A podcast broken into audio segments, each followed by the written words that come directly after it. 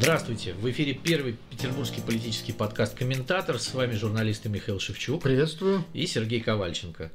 И, конечно, самой главной темой за прошедшую неделю это стала реакция Владимира Путина на коронавирус, о котором мы говорим уже не первый день. Ну, а не только мы, об этом, собственно, весь мир говорит уже не первый день и не первую неделю. И вот, наконец, э, проснулся наш президент, потому что он э, такую значительную паузу выдерживал, что уже заставлял теряться в догадках, где президент, куда он пропал, почему ничего не говорит.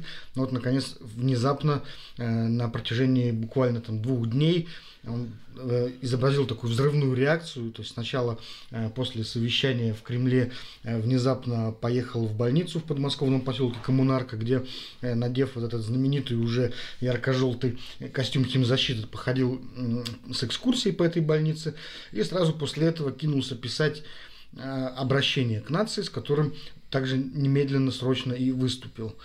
Ну, в общем, э, реакция президента действительно была стремительная. Это вот э, он мастер на такие вещи иногда, он очень быстро разгоняется. И в данном случае э, так и получилось, в общем, такая стандартная путинская реакция. Но вот было удивительно, когда во вторник днем появились эти фотографии из коммунарки, как Путина обрабатывают, как он одевает этот костюм, вот, как он ходит по больнице, как он говорит врачам, то, что вы сейчас моя главная армия.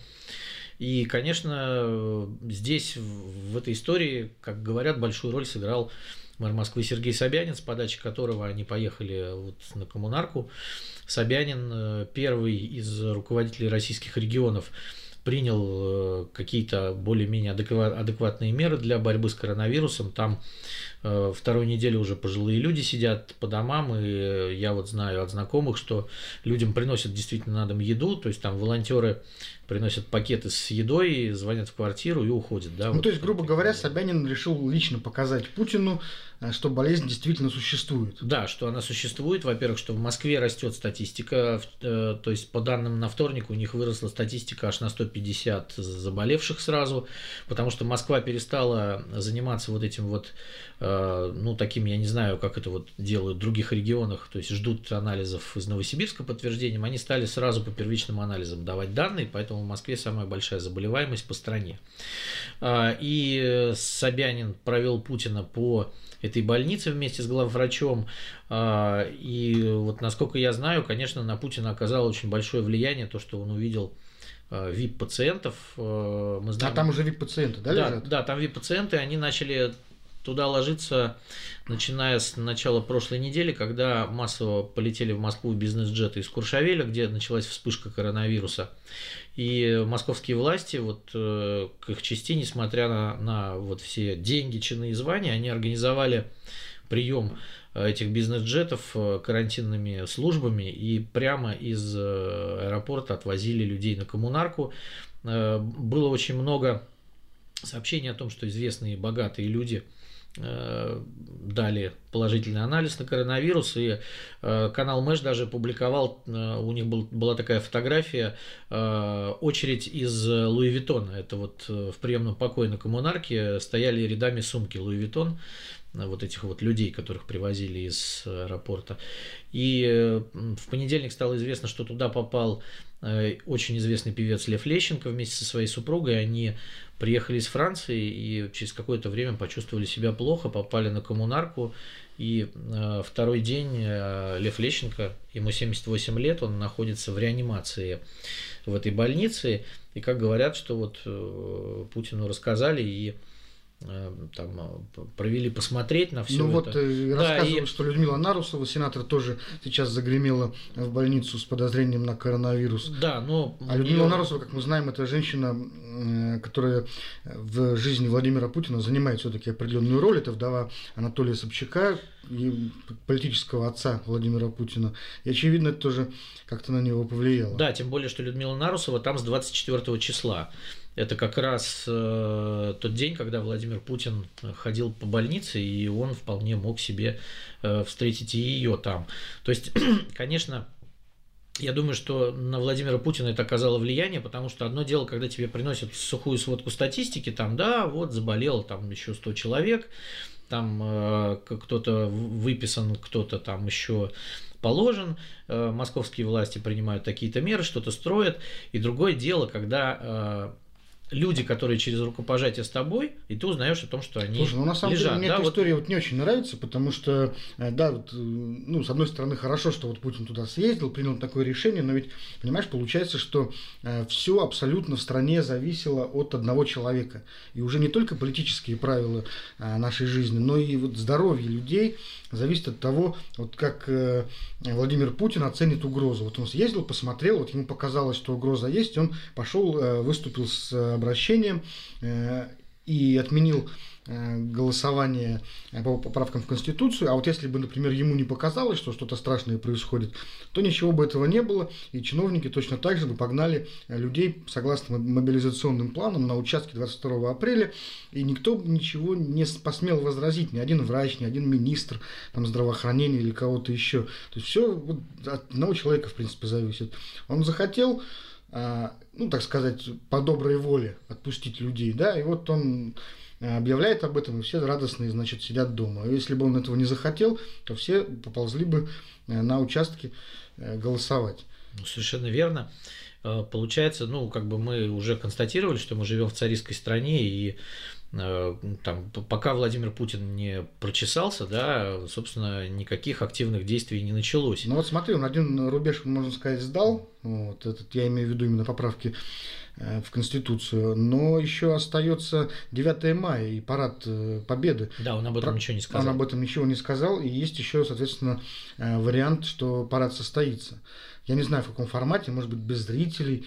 Э, может, без войск, да. да. Без войск. Уже очевидно, что 9 мая в Москву, конечно же, не приедут никакие э, мировые лидеры. Да и а... региональные, я думаю, тоже не приедут, потому что будут заняты своими делами. А для Путина это чрезвычайно важно, как мне кажется. Вот для него, понимаешь, 75-летие победы должно было стать моментом триумфа.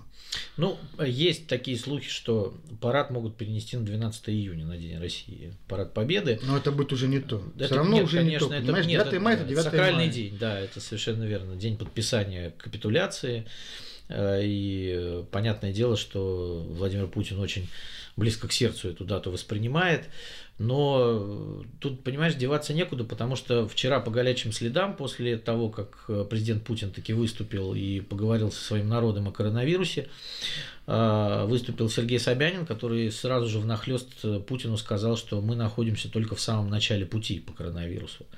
Вот. И э, специалисты вообще говорят и пишут, что вот эта вот мера, которую Владимир Путин предложил, вот эта вот неделя выходных, это на самом деле э, такая, такое, такая путинская полумера, потому что на самом деле нужно, нужно было объявлять карантин в городах-миллионниках и э, людей сажать на дистанционную работу. Но проблема в том, что для госорганов нет такого понятия, как дистанционная работа. То есть они вот все ну, работают... Не только для госорганов, много для кого нет такого понятия. Нет, ну коммерческие структуры могут себе позволить взять людей, засадить работать, как бы, да, договориться с людьми, а государственные органы не могут, они все по КЗОТу живут. А КЗОТ у нас с 60-х годов практически переписан, вот этот вот кондовый советский экзот, который не позволяет гибко пересаживать рабочую силу, там, предположим, на работу на дому. Вот. И, и Путин Э, не мог себе позволить, наверное, в первом выступлении своем сказать, ребята, нужен карантин, там, по крайней мере, в Москве, да, э, потому что на самом деле эти меры запоздалые, эти меры нужно было принимать 2-3 недели назад, а 2-3 а недели назад у нас люди до сих пор, до сих пор у нас люди счастливые и довольные ходят по улице и не верят в коронавирус. Ну, это, видишь, вот. Э, видимо, такая, такая общая реакция у всех лидеров авторитарного стиля. То, что накануне э, Владимир Путин излагал в своем выступлении к народу, это практически, я вот обратил внимание, ну, почти калька с выступления Реджепа Эрдогана, турецкого президента, которого э, называют президентом очень похожим на Владимира Путина. И вот он э, несколькими днями ранее тоже выступал по поводу коронавируса перед турецкой нацией и перечислял практически те же самые меры. Вот все то, что говорил Путин, фактически говорил и Эрдоган. Там, ну, плюс-минус они в деталях отличаются. А, там у одного там чуть-чуть не так, э, не, не, не по тем налогам там отсрочка дается, у кого-то а, кредитные каникулы там подлиннее и подольше. Ну, в общем и целом это примерно так и есть. То есть э, Реджеп Эрдоган, очевидно, э, тоже, как и Путин, не очень сильно верит в угрозу. И вот, например, бразильский президент Жаир Болсонару, который тоже, в общем, считается таким членом этого же самого клуба, угу. таких авторитарных персонажей, он тоже, как известно, в коронавирус не очень верил. И э, даже когда вот в Бразилии губернаторы штатов э, вводили определенные ограничительные меры, карантин, э, ну, своими распоряжениями, не распоряжениями центральной власти, Болсонaro был этим очень недоволен и говорил, что это все избыточно и, и такие меры не нужны.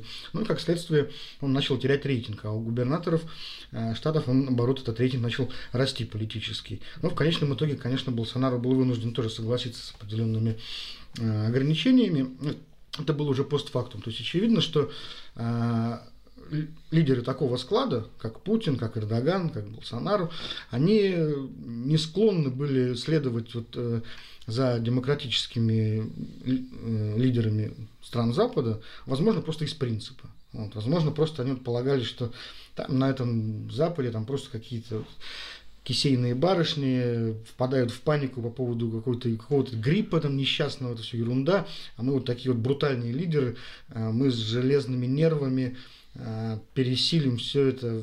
Но потом все-таки выяснилось, что если ты стоишь на железнодорожных путях, на тебя мчится локомотив, то ты можешь принимать сколь угодно брутальные позы там, и брутальные выражения лица, но это тебе не поможет, и в последний момент лучше все-таки отпрыг... отпрыгнуть в сторону. Да. И вот Путин, кстати, отпрыгнул в сторону в последний момент, потому что уже вот в день, когда он выступал, уже должно было, должно было начаться составление э, списков избирателей для голосования по поправкам в Конституции. То есть вот он реально в последний момент вот отпрыгнул в сторону и э, объявил о переносе. Ну да, и мы знаем, что в Петербурге э, и Смольный, и законодательное собрание там в лице спикера Макарова Единой России активно уже занималось подготовкой к этому всенародному голосованию, там, несмотря ни на что. Э, вот. Но что касается вот этих авторитарных лидеров, у нас есть одно исключение. Это китайский лидер Си Цзиньпин, который сразу же оценил угрозы и, в общем, принял довольно радикальные меры, которые привели к, в общем, успеху в Китае в борьбе с эпидемией. Ты знаешь, я думаю, это произошло только потому, что Си Цзиньпин именно первым на это решился. Э, и таким образом он как бы стал флагманом борьбы. Если бы, например, Путин в свое время, там где-то в самом-самом начале сообразил сделать бы то же самое, э, то он бы это сделал. Просто ради того, чтобы показать, что э, ну, свою уникальность, эксклюзивность и исключительность своих действий. Вот, то есть э, быть лидером в чем-то. Ну, то есть, э, а, а потом получилось, что ну, пришлось, пришлось, пришлось испугаться, да, для того, чтобы да, что-то сделать. Получилось же так, что он да. копирует э, западных лидеров. Да. Это не, неприятно просто, видимо, для него. Вот поступать так, как поступают там англичане, французы, там, немцы, вот, Меркель это какая-то. Ну, вот. А... Не, ну вот смотри, там, предположим, позавчера э, стало известно, что принц Чарльз дал положительный анализ на коронавирус. Ну, слушай, кстати, вот я, я думаю, что... что принцу Чарльзу так обидно будет. Представляешь, вот 71 год уже человек, 71 вот он, год, он всю да. жизнь живет и ждет, пока станет королем. И сейчас он имеет шанс так и не дождаться этого. Нет, ну сейчас уже стали мемы всякие писать, что наконец-то принц Чарльз получил свою корону. Вот. Но, э, конечно, пожелаем ему здоровья, потому что он находится в группе риска. Э, и Владимир Путин, вот у него первая стадия, как ты говорил, была это отрицание, да, вот классическое. Она до последнего момента продолжалась. Да, продолжалась до последнего момента, а потом э, наступила стадия испуга скорее, потому что ну вот когда, опять же, вот вернемся к Льву Лещенко, да, когда ты идешь по этой коммунарке, тебе говорят, а вот здесь вот лежит там Лев Валерьянович, ему уже там довольно нехорошо, и ты вспоминаешь, что вот этот человек, который пел на концертах э, государственных, которого ты знаешь лично, которого ты награждал не раз, вот, которого Более слушал того, в молодости. Примерно есть, твоего возраста. Да, примерно. Ну, на 10 лет старше, 78 лет Льву Валерьяновичу, но тоже в группе риска. И, да, ты, да, да. и ты начинаешь вспоминать, что тебе тоже уже немало лет, да, что это человек, с которым ты здоровался за руку, да, ты, ты в общем, знаешь его, да, там, ну, визуально хотя бы. И это уже пугает. А тут Людмила Нарусова приезжает. То есть, когда у тебя уже свои какие-то появляются впечатления с этим коронавирусом, конечно, ты начинаешь бояться этого. И вот пока этого не произошло, и мне кажется, что Сергей Собянин должен был получить какой-то орден за то, что все-таки он Владимира Путина затащил на эту больницу. В коммунарке, и если бы этого не было, я думаю, что до сих пор бы мы не видели никаких указов и никаких действий. То есть в данном случае э, вот это вот э, внешнее ритуальное сыграло большую роль в том, что мы видели вчера это внеплановое послание. Ну хорошо, э, поговорим о мерах, которые Владимир Путин перечислил в своем выступлении. Как ты считаешь, насколько они, в принципе, могут быть адекватны и насколько они помогут вообще российской экономике пережить коронавирус? Вот эти все кредитные каникулы, отмена страховых взносов для малого бизнеса, точнее не отмена, а снижение э, мораторий на банкротство и так далее. Насколько это, по-твоему, достаточно? Ну, во-первых, э, смотри, все эти меры принимаются второго квартала. За первый квартал, который сейчас прошел бизнесу, придется заплатить налоги, а он уже несет убытки. Потому что э, там в Москве, например, меры эти приняты были чуть раньше, авиакомпании начали переставать летать тоже. Э, где-то три недели назад начали плавно снижать количество рейсов, а значит терпеть убытки. Э, для многих людей, которые работают на импортных комплектующих, падение рубля еще сыграло свою роль. Поэтому, конечно же, нужно было налоги обнулять с первого квартала, а не со второго, потому что люди вынуждены будут сейчас заплатить, а потом как бы сидеть на попе без денег многие очень. Мне вот очень интересно, надо будет доказывать для ну, предпринимателю, что вот он пострадал именно от коронавируса. Думаю, что надо, да, конечно. Потому что вот у Путина всегда такие формулировки, да и вообще я, честно говоря, э, знаю э, даже на собственном опыте, что вот у нас, когда государство объявляет о каких-то льготах, пособиях, послаблениях и так далее, там всегда потом в процессе эти распоряжения обрастают какими-то крючками, зацепочками, которые создают дополнительные ограничения. То есть этот подпадает под действие поправок, там этот не подпадает, потом тебе надо еще ходить доказывать, что ты подпадаешь, там какие-то справки собирать, потом обязательно выяснится, что нет, вот э, для тебя не распространяется. Чуточку, чуточку чуть, капельку чуть, не хватило, чуть, совсем, не хватает, совсем. Да. Вот, да. И вот сейчас, понимаешь, что же вы, я да. не понимаю, как предприниматели будут доказывать сейчас в банках, что они пострадали именно от коронавируса? А я думаю, что никак. И то же самое и люди, никто не докажет. Это будет довольно сложная история, и банки будут до последнего сопротивляться, потому что а какой им резон, собственно, э, терять деньги. Но вот сейчас объявлено, что один из крупных госбанков, ВТБ, вот он э, прямо готов упростить э, значит, предоставление документов, но не факт, что он будет э, предоставлять всем эти льготы. И потом, ведь смотри, э, для людей какая интересная история. Вот эти вот ипотечные кредитные каникулы, что важно для простого человека. А, значит, нужно доказать, что у тебя ты потерял больше 30% доходов и потерял их, потому что вот э, пострадал из-за этой ситуации. Как ты это докажешь? Ну, я думаю, что ни один работодатель, даже если он сейчас сокращает э, персонал, не пишет в трудовых книжках, там, уволен из-за коронавируса. Да, или, или зарплата сокращена из-за коронавируса, да. То есть вот это вот, э, вот этот пункт, который э, на самом деле Путин обложил такими рогатками это все. Вот может быть, может быть он уверен, что в Но его это всегда так бывает. Да, вот что, смотри, он что говорит... в его стране все так хорошо устроено, что все будет нормально. Вот он говорит, например, будем выплачивать по 5 тысяч дополнительных рублей тем, кто Э, имеет право на материнский капитал на детей до трех лет. До трех лет. Что да. значит тем, кто имеет право на материнский капитал? Значит, те, кто э, вот только сейчас буквально родил и еще не успел реализовать сертификат, это очень мизерное количество людей. Ну да. Вот.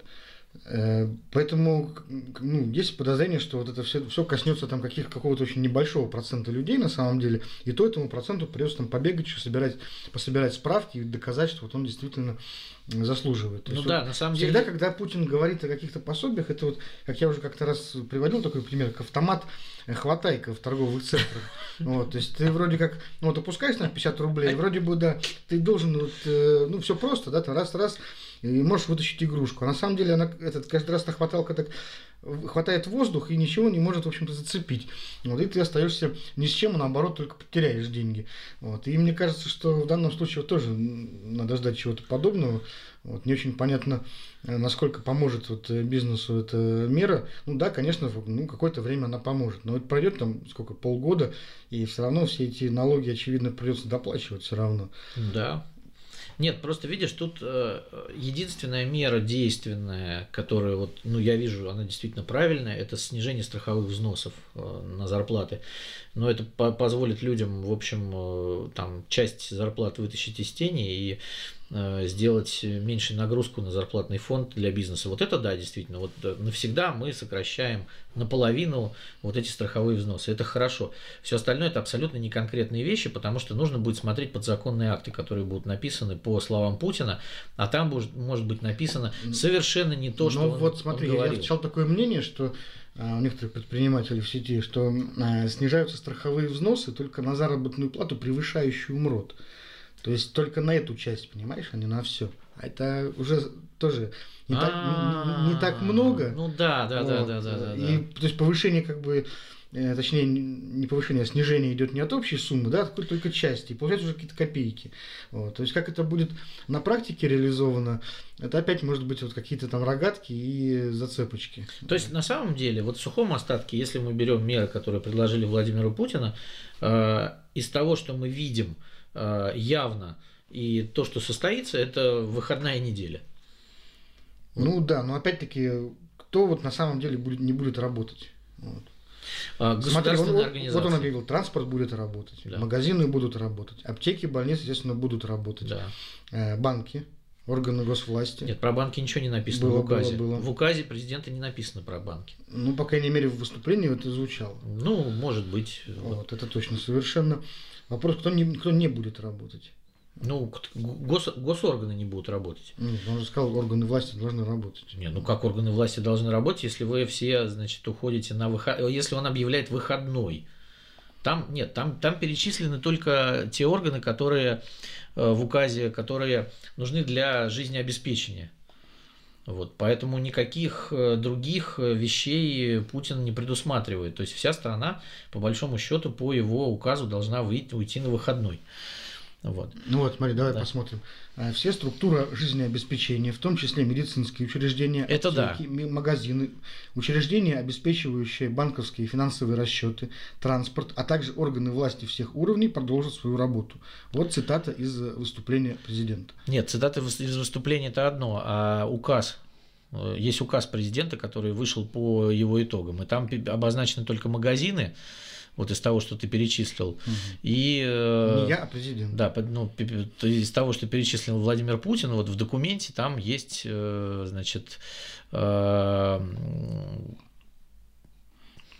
Вот, не распространяется на работников непрерывно действующих действующих организаций, организаций. медицинских и аптечных, организаций, обеспечивающих население продуктами питания, выполняющих неотложные работы, неотложные ремонтные работы и так далее. и все.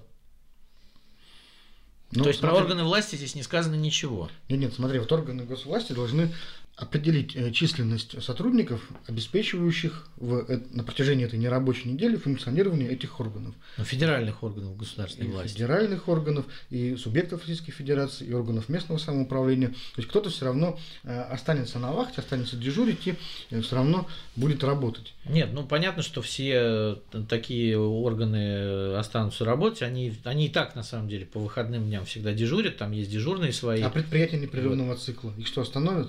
Предприятия непрерывного цикла. Слушай, ну многие предприятия уже остановлены вот, в связи с тем, что у них не хватает комплектующих, которые должны были производиться в Китае. Там, например, у нас почти весь автопром в стране уже стоит. Вот. А таких каких-то предприятий непрерывного цикла, которые бы должны были прямо вот работать и работать, у нас уже особо и не осталось. Вот. Это такое громкое название, но э, по большому счету это вот ну, надувание щек. Ну, не согласен. Ну вот Нефть качается, газ качается, все должно качаться непрерывно. нет, нефть качается, А, газ не, может, качается. не может быть остановлена, например, Нет. нефтедобыча или газодобыча. Нет, понятное дело, что они всегда качаются и 1 января, и 31 декабря. Ну, да, потому что технически невозможно остановить. Естественно, процесс. да, естественно. Ну вот, вот непрерывные вещи какие-то будут такие происходить. Вот все остальные должны, по идее, быть выходными. Потому что, ну, президент эти выходные как бы обозначил. Это, это официальные, э, официальные выходные, вот типа новогодних праздников. Это не карантин, э, это не какой-то форс-мажор, а это вот он сказал, мы отдыхаем, страна отдыхает.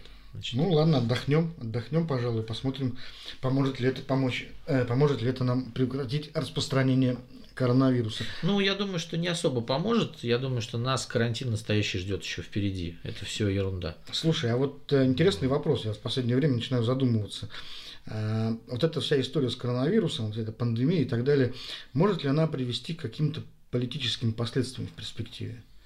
Ну, э, у нас э, политическая система достаточно инерционна, и пока э, все делают вид, что ничего не происходит. Вот у нас, например, даже там есть городской парламент, который вчера не удосужился обсудить э, коронавирус, что происходит в городе, чем парламент может помочь, э, пригласить бизнес там, да, вот, например, послушать людей, которые реально страдают от э, и коронавируса, и от падения курсов валют, потому что у нас есть ресторанный бизнес, у нас есть туристический бизнес, у нас очень много в Петербурге чего пострадает на самом деле вот от этого, да, может быть, и дай бог у нас не будет страшной эпидемии, но бизнес у нас пострадает точно, и я думаю, что парламент парламент, как представитель народа, мог бы выслушать этих людей и хотя бы взять на карандаш и предложить какие-то меры для помощи.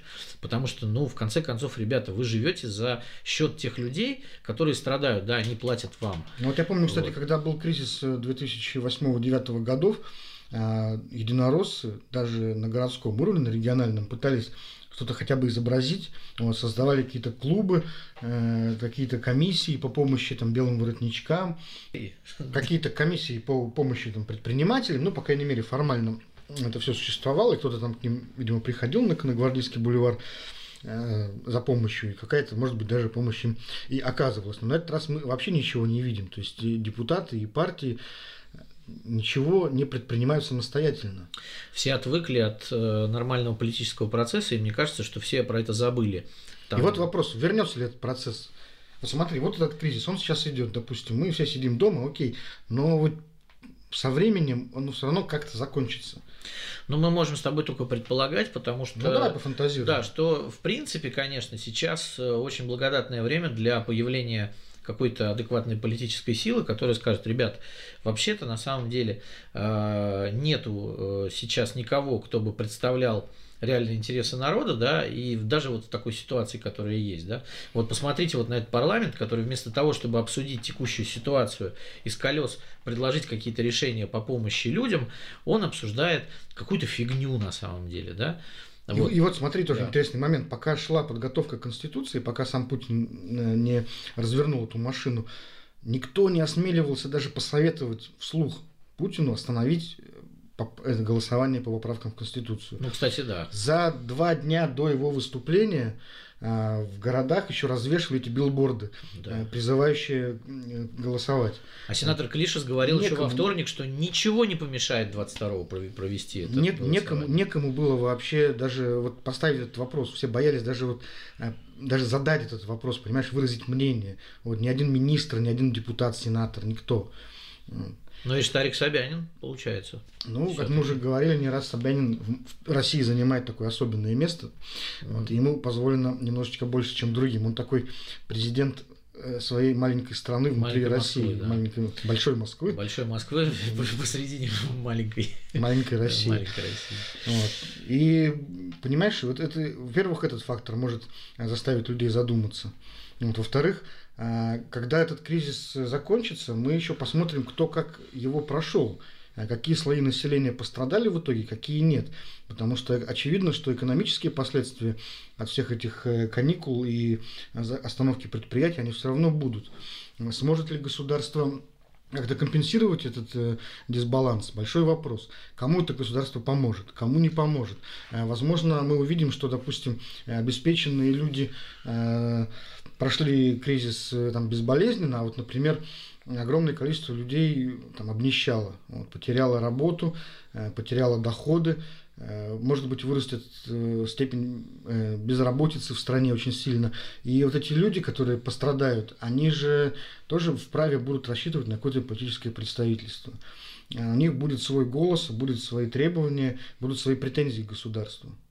И я считаю, что вполне реально, что после кризиса мы увидим какую-то вот а, массу недовольных людей, э, массу пострадавших людей, реально пострадавших, которые, в общем, разочаруются в действующих политических силах и э, вполне могут ну, обратиться к каким-то э, другим вот лидерам. Но пока, это... пока еще, может быть, даже неизвестным лидерам. Но мы очень э, такой долготерпеливый и очень верящий в своего президента народ, э, что мы не раз доказывали уже, потому что на самом деле любая, конечно, там, любая нация уже давно переизбрала все это хозяйство, которое у нас управляет и считает, что оно управляет хорошо, да, и только вот эта вот э, англичанка, которая гадит извне, она всему мешает. Ну, кстати, по поводу вот. англичанки, вот э, Сергей Шойгу, министр обороны, опять не так давно э, выступил со своей излюбленной темой, с которой он уже не раз выступал, пришел в Совет Федерации на традиционный отчет, и вот на этом отчете опять обрушился на оппозицию и зарубежные силы, которые эту оппозицию поддерживают, по его мнению. Значит, Сергей Шойгу предложил изменить закон о средствах массовой информации. Да. Ни много ни мало. Вот, потому что он сказал, что страны Запада регулярно обвиняют Россию в причастности к резонансным инцидентам, таких как вмешательство в американские выборы, различные хакерские атаки. Вот, и в частности вспомнил э, про то, что э, значит, активисты пытаются проникать на военные объекты. Я хочу процитировать. Да. Прикрываясь законами о СМИ, активисты пытаются проникать на военные объекты. Мне вообще очень нравится формулировка «прикрываясь законами». То есть эти негодяи да. смеют брать закон и им прикрываться, и делать вид, что вот закон их в чем-то защищает. Да. Удивительные просто негодяи. Конечно. У нас вот. же воля начальства это закон. Тут да. какой-то закон Неужели вы не взялся, понимаете, как бы, ну как бы в скобочках, значит, да. между строк говорит Сергей Шойгу, что наш закон это Филькина грамота, которую мы, которая у нас существует только для приличия. Вот. Не надо им прикрываться. Что вы делаете? Да. Вот. И вот надо теперь, по мнению Сергея Шойгу, значит, это все прекратить. Но это, э, это история еще тянущаяся с 2014 года. А когда был э, крупный скандал в Псковской области вот с э, обнаруженными могилами э, псковских десантников, погибших на Донбассе. Это было, наверное, первое, по-моему, свидетельство того, что российские военнослужащие вообще как-то участвуют в этом конфликте. Нет, это не первое свидетельство. Уже было. не первое, но, по-моему, пер... первое нашумевшее. Нет, первое нашумевшее. Первое свидетельство было, когда в июне 2014 года украинцы взяли Э, скажем так, в плен э, группу десантников, э, по-моему, из Тольятти или из Рязани, и сняли видео, показали и потом отдали российской стороне. То есть эти люди были взяты на украинской территории. Вот это было первое свидетельство, а второе свидетельство это действительно был август 2014 года, после того, как были тяжелые бои под Иловайском, так называемый Иловайский котел, Э, вот когда украинская армия первый раз попала в капкан. Ну, это, по-моему, уже было после Псковского вот этого инцидента. Нет, нет, нет. Это был как раз э, август. Тогда же Сергей Шойгу приехал в Псков и вручил э, дивизии орден Суворова, и, в общем, они были вынуждены как-то так заминать этот э, конфликт, который стал достоянием гласности. Ну и потом еще у Шойгу есть травма по поводу э, рейса MH17, Э, по поводу вот этого российского расчета, который участвовал в гибели этого самолета. Поэтому, конечно, вот у него периодически есть выплески такие вот этого недовольства всего, потому что, ну как, как так? Вот, э, мы же все делаем правильно, и тут кто-то вдруг копается в этом и Э, рассказывает про нас нехорошее. Ну вот ты видишь, э, такое, такое отношение, оно, в общем, понятно, и я думаю, что ровно э, с теми же самыми основаниями психологическими сейчас пытаются ограничить доступ к информации по больным коронавирусом. То есть с точки зрения вот государственного чиновника, журналиста, который или активист, который пытается сообщить информацию о заболеваниях, о реальном количестве заболевших и так далее, это вот точно такой же негодяй, который, вот, прикрываясь там какими-то законами, пытается разгласить какую-то а, секретную, важную для государства информацию. У нас же официально у нас до сих пор э, ни одного погибшего от коронавируса в России нет. Ну да, и вчера как раз на заседании парламента, когда э, Борис Вишневский вот высказал свои опасения по поводу коронавируса, Вячеслав Макаров, спикер, ему сказал, что кто о чем, а вшивой о бане. Вот, что вот вы там, мы тут занимаемся делом, а вы начинаете ерунду всякую говорить. Ну, это было еще до того, как выступил Владимир Путин со своим выступлением. Да, кстати, да. Вот, и да. Вячеслав Макаров здесь не предугадал немножечко. А сейчас ему пришлось бы говорить о том, что вот Владимир Путин пиарится на коронавирусе. Да, и все заседание посвящать коронавирусу пришлось бы. Я думаю, что до этого еще обязательно дойдет, потому что у нас, если сказать, э, задача поставлена, то уж машина начнет работать по полной программе. Депутаты сейчас проснутся, начнут опять учреждать какие-нибудь комиссии, штабы, э, что там у нас еще может быть, клубы, ну, все по защите, по помощи и так далее. А... Вот транспортную реформу в Петербурге, намеченную на лето, собираются из-за коронавируса отменять. Даже, в общем-то, уже, можно сказать, фактически отменили. Это одна из тех историй, с которой, которые э, мы обсуждали еще осенью в первых выпусках. Это была одна из главных э, тем предвыборной кампании Александра Беглова. Но вот теперь очевидно, что э, эта идея не суждено воплотиться в этом году, как собирались. Ну, транспортная реформа должна была стартовать 1 июля. Э, должны были быть открыты новые маршруты общественного транспорта, закуплены новые автобусы, новые остановочные комплексы сделаны, организованы новые аукционные конкурсы на маршруты, то есть должна была быть проделана такая работа масштабная, но оказалось, что эта работа не была сделана, причем э, между смольнинскими организациями они все это затянули, там есть такая организация, организатор перевозок, и комитет по транспорту, и, в общем, они там между собой никак не могли решить, как же им лучше э, объявлять эти конкурсы и когда. Вот они должны были сделать это в феврале, все затянулось, а сейчас у нас на повестке дня коронавирус. Плюс, э, если вы не объявляете конкурсы на маршруты, то э, победители, ну, то есть нет победителей, и люди не знают, кого, куда и когда они будут возить с 1 июля. И плюс им же еще нужно заказать новые автобусы, потому что по транспортной реформе автобусы должны быть не старше одного года. У большинства, у большинства э, как бы участников рынка э, таких автобусов не очень много. Там была закуплена часть к чемпионату мира по футболу, но, э, к сожалению, значит, э, транспорт нужно было покупать в больших количествах, а сейчас на российских заводах есть проблемы с комплектующими из Китая, который опять же не отгружал их из-за коронавируса. Вот видишь, как коронавирус уже влияет на не только на мировую экономику, но и на транспортную реформу Санкт-Петербурга. Поэтому, скорее всего, эта реформа будет передвинута на год. Да, ну, вот. Я думаю, что чиновники-то, кстати, с, с облегчением восприняли эту новость, потому что очевидно, что вот, даже и сам Александр Беглов очень э, так робко относился к этой реформе и говорил о том, что вот может быть все-таки с 1 июля она не начнется или начнется не в том объеме, в каком планировали. Ну и очевидно, что э, никто, включая самого губернатора, не понимал, как на самом деле ее реализовывать. Ну, то есть э, он же сам выступал э, по телевидению со словами о том, что есть действительно районы, которые в результате реформы, получается, останутся без транспорта вовсе, и мы еще не знаем, а что с этим делать, и может быть в этих районах мы все-таки сохраним маршрутки. Э, и понимаешь, сейчас на коронавирус можно списать все что угодно. Вот, то есть, э, как на войну. Как на войну, а война и есть, понимаешь, мы же на, на войне, вот Ангела Меркель так и сказала, в общем-то, уже вот это сравнимо со Второй мировой войной. Да. А, и вот сейчас э, самое время, понимаешь, для чиновников вот списывать свои неудачи. Притихнуть, ничего не делать, в неопределенное количество времени. Э, то есть буквально воспринять слова Путина о том, что надо сидеть дома, его значит тоже засесть по домам и в принципе ничего не делать. Распустить чиновников, поддерживать какую-то минимальную там э, жизнедеятельность.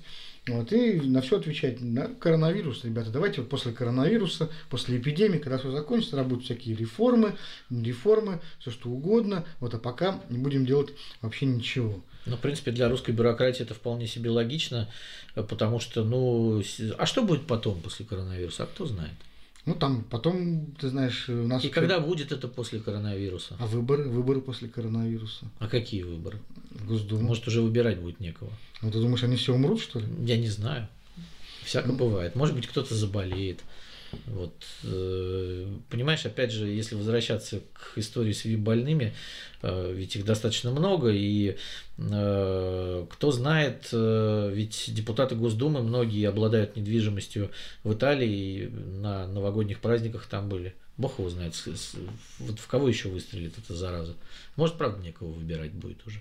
Ой-ой, какие апокалиптические планы, просто ужас. Я думаю, что им всем нужно немедленно отправляться в монастыри и молиться, молиться и молиться. Да, Игорь Албин уже призвал их, кстати, к этому. Вот, наш бывший вице-губернатор. Но, кстати, вот э, действительно, если без шуток, то элита-то у нас старая, по большому счету. Она возрастная достаточно. У нас очень мало молодых людей, которые из, из людей именно принимающих решения. Вот в основном это люди уже за там 55-60. Вот э, я не знаю людей младше 55 лет, в основном все же такие довольно возрастные люди. А уж руководство-то, ну, там 65 75, да, вот такое уже там, то есть Валентина Ивановна у нас уже там перевалила за, и Владимир Владимирович скоро перевалит, поэтому они же все в группе риска. Вот только сейчас мы наконец начинаем по-настоящему осознавать, что наше руководство в группе риска. Давай назовем это так, пока такой эвфемизм подберем в группе риска. Да, в группе риска. Ну, и... чтобы не говорить больные и старые, скажем, в группе риска. Да, вот. в группе риска, но пока еще бодрые. Вот, например, э, мы уже с тобой говорили про министра иностранных дел Сергея Лаврова, который получил звание Героя труда. Ну, кстати, за день вот. до этого я хочу напомнить, что до Лаврова получил звание Героя труда Аркадий Ротенберг. То есть это э, наши новые герои. Аркадий Ротенберг получил награду за строительство Крымского моста. И, в общем, теперь его можно с, э, с полным правом называть нашим российским понтификом. Что понтифик э, с латыни как раз переводится как строитель мостов. Вот теперь у нас есть в Риме э, понтифик, и вот в Москве тоже есть Аркадий Ротенберг, э, строитель мостов. Э, интересно, что изначально, когда звание вводили, точнее реставрировали, предполагалось, что в основном его будут э, получать. Получать, да, представители все-таки каких-то рабочих профессий. Если открыть список вот героев э, труда Российской Федерации, то мы увидим очень мало каких-то известных людей, ВИПов. Э, ну, буквально вот по пальцам там можно их перечесть, а основная масса этих героев это действительно всякие там Э, представители рабочих специальностей, совершенно неизвестные, которые получили эту награду за там, какие-то трудовые подвиги на рабочем месте. И вот награждение Лаврова и Ротенберга – это, пожалуй, первое вообще исключение из этого правила. На протяжении вот многих лет оно соблюдалось э, к 1 мая всегда награждался кто-то из там более-менее известных людей, но все равно как-то выдерживалась э, определенная Э, определенная планка, определенные правила. Это вот, ну, Валерий Гергиев, например, или Марк Захаров. Да, то есть деятель быть... культуры и рабочий. Да, и, и, и кто-то из рабочих награждался. А здесь, понимаешь, сразу министр, вот первый министр, который стал у нас героем труда, и предприниматель Ротенберг, который стал, если не ошибаюсь, первым бизнесменом, получившим эту награду. И вот теперь он герой капиталистического труда. Была такая шутка, которая теперь э, воплощена в реальность. Э, и это просто удивительно, что вот именно такому человеку Э, в общем, ну, ладно, с репутацией, наверное, не очень однозначный в СМИ. Ну, мы знаем, эту награду. Да, что Аркадий Ротенберг э, – это глава клана Ротенбергов, у него есть еще младший брат Борис, и есть э, сыновья и у того, и у другого, которые заняты бизнесом тоже и спортивным бизнесом. Так вот, Аркадий Ротенберг известен в российских СМИ как король госзаказа. А, то есть э, этот человек стал известен вот именно... То есть он получает, грубо говоря, заказы от государства. Большие заказы. Осваивает огромные. эти деньги. Вот так или иначе. Трасса. Москва-Санкт-Петербург чего стоила одна? Один миллион долларов за километр стоимость этой трассы. Вот, по, по, по, старым, по старым ценам, ну, еще до вот, э, этого подражания валюты. И, э, конечно, этот человек, он э, возвысился ровно тогда, когда Владимир Путин стал президентом, потому что в 90-е годы никто не знал, кто такой Аркадий Ротенберг, кто такой Геннадий Тимченко, вот, э, и кто такие члены кооператива «Озеро» знаменитые. Он практически предводитель, вот Ротенберг, вот этого клана друзей детства Владимира Путина. И Сергей Лавров, кстати, тоже относится к числу вот э, наиболее приближенных Владимиру Путину министров. Их, в принципе, всего двое таких вот Лавров и Шойгу, которые вместе с Владимиром Путиным вот идут и идут, э, э, так сказать, год за годом, э, плечом к плечу. Это те трое людей, которые регулярно даже проводят отпуск вместе. Мы постоянно их видим, когда вот Путин уезжает куда-нибудь там на Алтай, побродить по тайге, там всегда рядом с ним вот Лавров или Шойгу. А, и то есть, э, понимаешь, сейчас эта троица Э, начинает уже награждать э, друг друга. Вот. Но это нормально, потому что мне кажется, что эти люди все-таки достигли того возраста, когда они хотят не просто э, получить строчку в учебнике истории, а хотят еще и, чтобы там было написано там кавалер ордена, там такого-то, да, вот Сергей Шойгу. Ну, то есть, грубо говоря, на, да. вот, чтобы перед лафетом несли подушечку. Да, вот, совершенно верно. Да, да, да, да. Или нет, подушечка обычно ехала, а потом ее просто э, почетный караул как бы опускал вместе с гробом в Э, так сказать, ну, землю. Мы опять продолжаем какую-то очень мрачную тему кладбищенскую, просто все умирают вообще.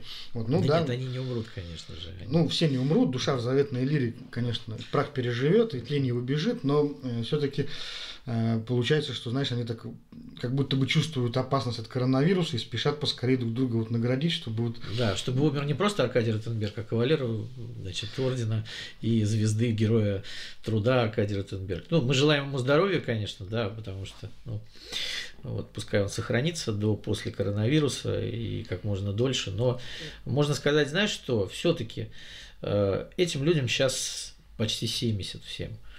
Вот вот через 10 лет им же будет уже 80 там, э, и они будут уже совсем дряхлыми. То есть осталось-то им не так много. Вот. Что они так бегут за вот этими своими чинами, званиями и деньгами? Они же, в принципе, всего уже достигли. Чего еще? Ну, мне кажется, это просто образ жизни. Нельзя так просто взять и отказаться. Если у тебя вот есть огромный бизнес, что ты с ним можешь сделать? Слушай, ну вот Билл Гейтс, например, ушел в благотворительность. Э, многие э, люди, там, основатели американских компаний крупных, тоже европейских, они просто в свое, уходят на пенсию в каком-то возрасте, передают бизнес детям и сами уже отдыхают, либо тоже нельзя, занимаются благотворительностью. Нельзя в России уйти на пенсию, нельзя отпустить не то, что отпустить бизнес, отвернуться от него на секундочку нельзя, потому что немедленно... Воткнут в спину. Воткнут в спину нож. Вот, 100, 100 ножей уже там. Набегут, готовы. разворуют. Э, само же государство, которое все это давало, само же оно и отберет. И отдаст другим. И отдаст другим. Поэтому нельзя. Нельзя даже на секунду отворачиваться, понимаешь? Вот. И даже вот Путин, когда э, говорит об обнулении президентских сроков, я думаю, вот подсознательно имеется в виду именно примерно то же самое. То есть нельзя отворачиваться даже на секунду ему. Вот, тогда одни и те же люди должны, вот, ухватившись раз, надо держать. Вот в России надо держать, пока, я не знаю, там, пока вот если не помрешь. Вот, потому что иначе можно лишиться всего в одночасье, к сожалению. Ну, это такая э, историческая память у нас говорит, потому что у нас на протяжении 20 века вот, каждое поколение все теряло. Слушай, а вот мы поговорили, кстати, о том, возможно ли появление новых политиков э, на фоне нынешнего кризиса. А как ты думаешь, вот эта ситуация пошатнет позиции этих людей? Она все-таки сделает их более уязвимыми? Ты знаешь, я думаю, что нет. Они абсолютно производные от режима, вот, абсолютно производные от э, Владимира Путина.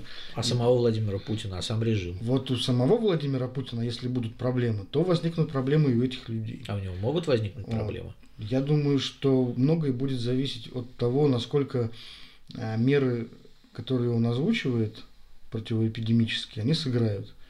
Если выяснится, что они не работают в реальности, а если выяснится, что в стране все равно растет количество пострадавших, количество обедневших, уволенных, безработных и так далее, и власть ничего не может сделать, не может компенсировать никаким образом эту историю, вот, а цены будут продолжать, например, расти при этом, вот, то здесь, э, я думаю, что позиции президента, конечно, очень сильно пошатнутся, и вполне возможно, что даже к осени уже мы увидим результаты, вот, потому что переносить голосование по поправкам в Конституцию, скорее всего, будет уже на осень, а, возможно совмещать их с единым днем голосования, если оно, конечно, состоится.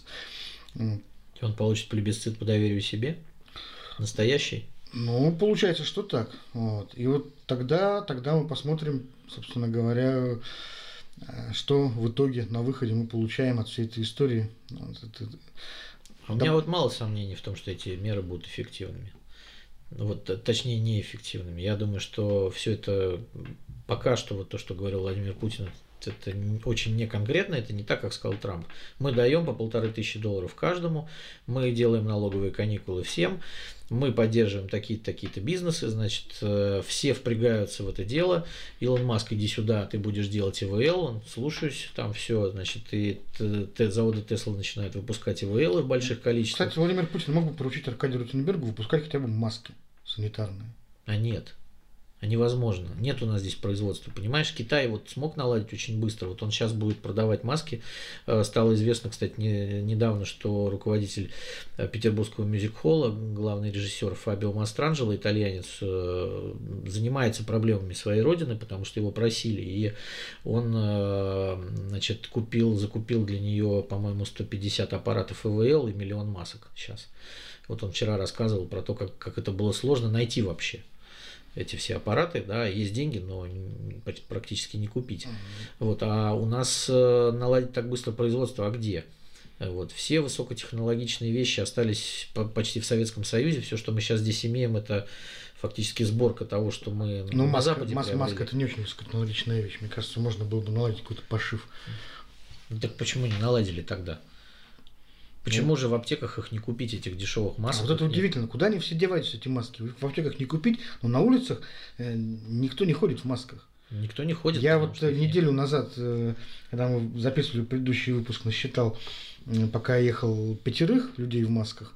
А в этот раз сегодня насчитал 9 человек в масках. Ну, намного больше. И их не купить. Так же, как антисептиков. Ну, есть такая версия, знаешь, интересно, мне тут рассказывали, что э, все это на самом деле было в свое время скуплено как раз частично китайскими студентами, потому что э, в аптеках э, поблизости от, например, политеха, вот, там аптекари, собственно говоря, рассказывали, что в первые же дни э, к ним явились вот именно студенты из Китая, которые обучаются в политехе, живут там, многие снимают жилье там неподалеку или в общежитиях, или квартиры, э, и вот просто скупали оптом э, маски, которые у них на родине уже закончились, и отправляли посылками э, туда, в Китай.